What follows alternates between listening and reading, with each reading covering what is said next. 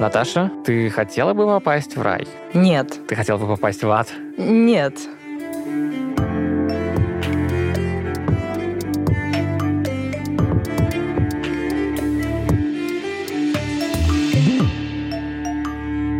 Привет, я Наташа Фаликова, и это подкаст Арзамаса «Неловкая пауза». Мы в Арзамасе выпускаем огромное количество материалов, курсов, и пока мы их делаем, мы узнаем много всего.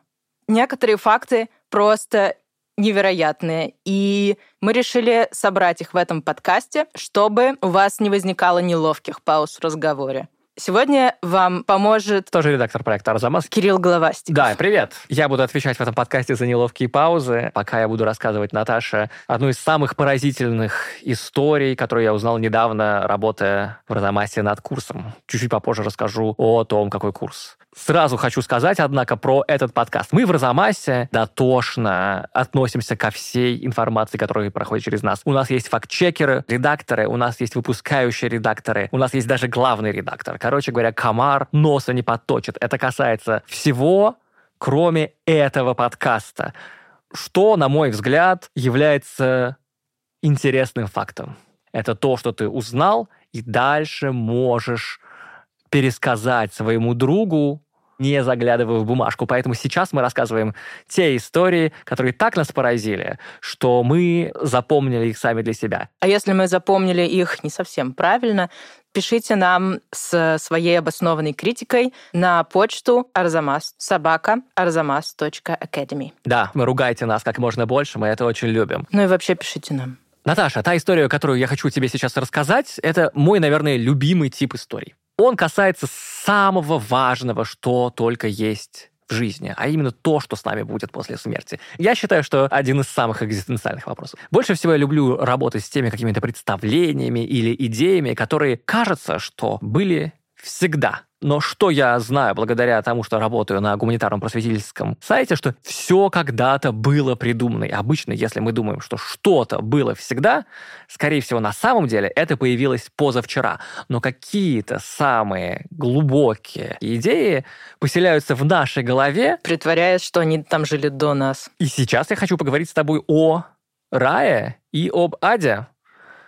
Это, по-моему, совершенно поразительная вещь, потому что, в принципе, Многие из нас родились в религиозных семьях, но даже если и нет, огромное количество из нас находится в большом контексте православной и шире христианской культуры. Мы идем по улице и видим храм. Потом еще один храм. Да, потом и еще... еще один храм. Мы говорим «Боже мой», когда ударили молотком по пальцу, ну и так далее. Ты правда говоришь «Боже мой»? Я говорю «Боже мой» всегда моя дочь сказала «боже» в год. Понятное дело, это вещь, которую мы, в принципе, часто не замечаем, даже если не относимся к религии как-то активно, да, если она, в принципе, не присутствует в нашей жизни, просто из-за огромного православного контекста в истории России. Более того, если мы что-то знаем про другие, популярные в России религии, например, про ислам, иудаизм, может создаться впечатление, что вообще представление о рае и аде — это какая-то, ну, культурная константа, что оно было у всех и всегда. Есть рай, есть ад. Это места, в которые ты попадаешь после смерти. Они зависят от того, как ты вел себя при жизни. Туда тебя отправляет божество. Это в некотором роде наказание или, наоборот, воздаяние. Ну, что мы еще знаем, в принципе, о культуре? Вот в детстве, если вы, например, в детстве читаете не сразу Евангелие, а читаете мифы Древней Греции в пересказе Куна. Вопрос. Да, конечно. Что ты прочитал первым? Мифы Древней Греции вообще без вопросов. Я советский человек. Но у меня была в детстве синяя детская Библия. Она связана с большой травмой в моей жизни. Синяя детская Библия — это первый предмет, который был у меня украден. Таким образом произошло грехопадение.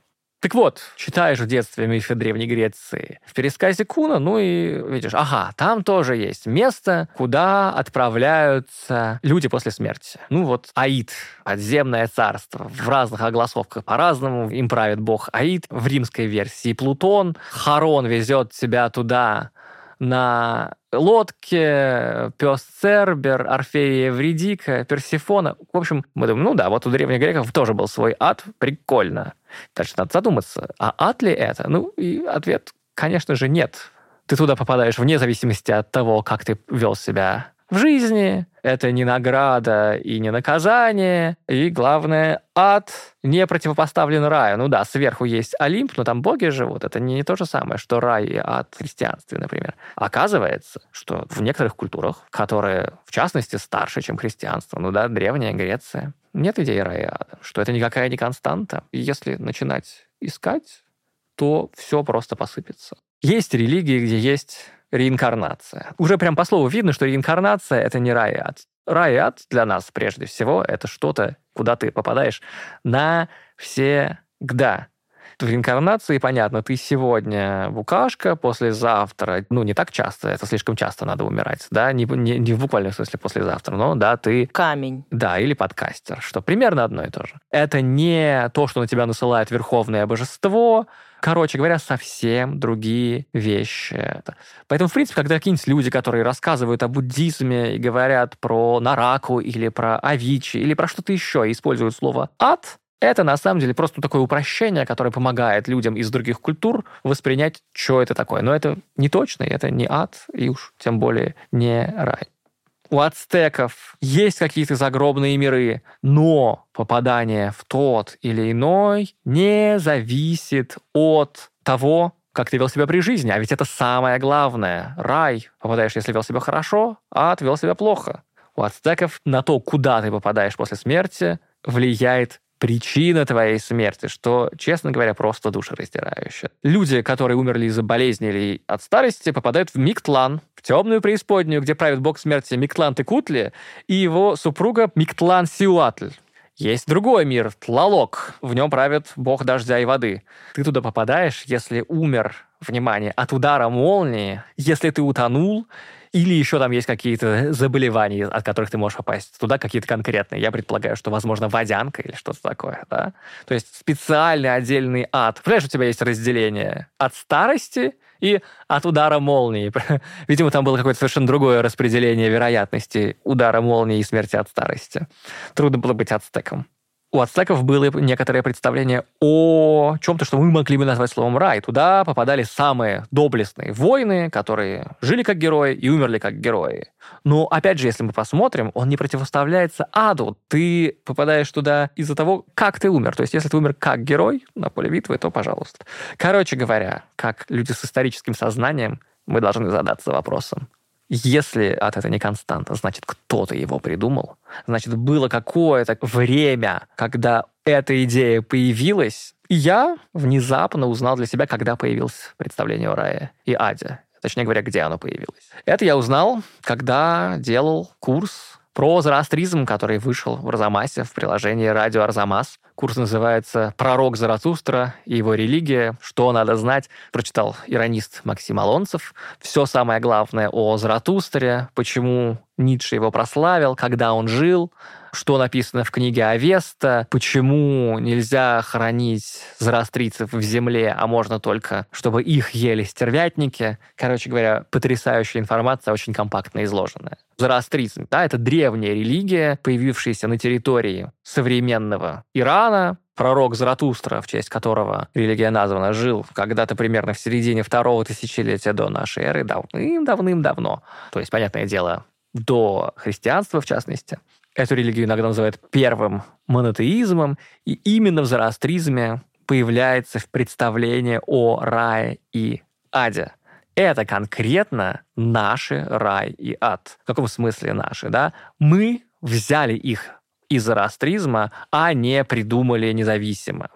В проповедях Заратустры упоминаются две сущности. Одна – дом хвалы, вторая – дом хулы. Все понятно. В доме хвалы оказываются праведники, в доме хулы оказываются грешники, где они будут прозябать до конца времен.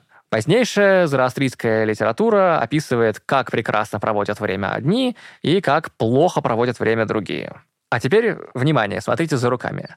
Рай в зороастризме, как рассказал мне иронист Максим Алонсов, представляется как сад, в котором, значит, праведники отдыхают в тени, сидят на подушках, наслаждаются напитками. Какой напиток я могу выпить в раю? Мне кажется, что это 18 плюс сейчас вот.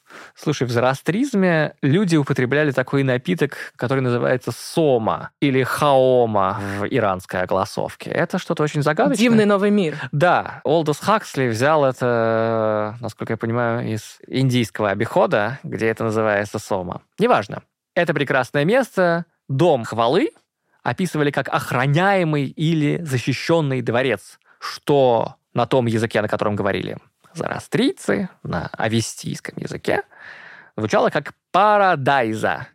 Это то же самое слово, что английское paradise, парадиз, которое обозначает рай. Собственно, оно пришло к нам через посредство греческого. Греки заимствовали его у зороастрийцев, сделали свое слово «парадейсос», которое перешло в многие языки мира. То есть данные лингвистики подтверждают, что мы заимствовали не только идею рая, но даже само слово, которое рай описывает. Да, то есть мы не можем сказать, что мы заимствовали это у греков и настолько сильно изменили, что наш ад это их аид, просто много-много-много всего в культуре изменилось. Нет, вот тут вот, вот прям все улики есть. Это конкретная идея, заимствованная из зороастрийского учения и приспособленная под нужды дальнейших религий.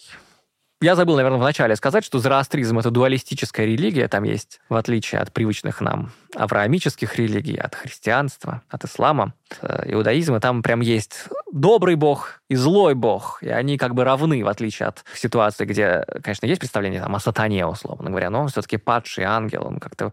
Поэтому совершенно неудивительно, что именно в такой религии появились представления вот о хорошем месте, как называется известный комедийный сериал Good Place, и о плохом месте. В зороастризме есть представление о посмертном суде, о весах, где взвешиваются твои поступки, и если хотя бы на волосок перевесила злая чаша весов, ты отправляешься в зороастрийский ад.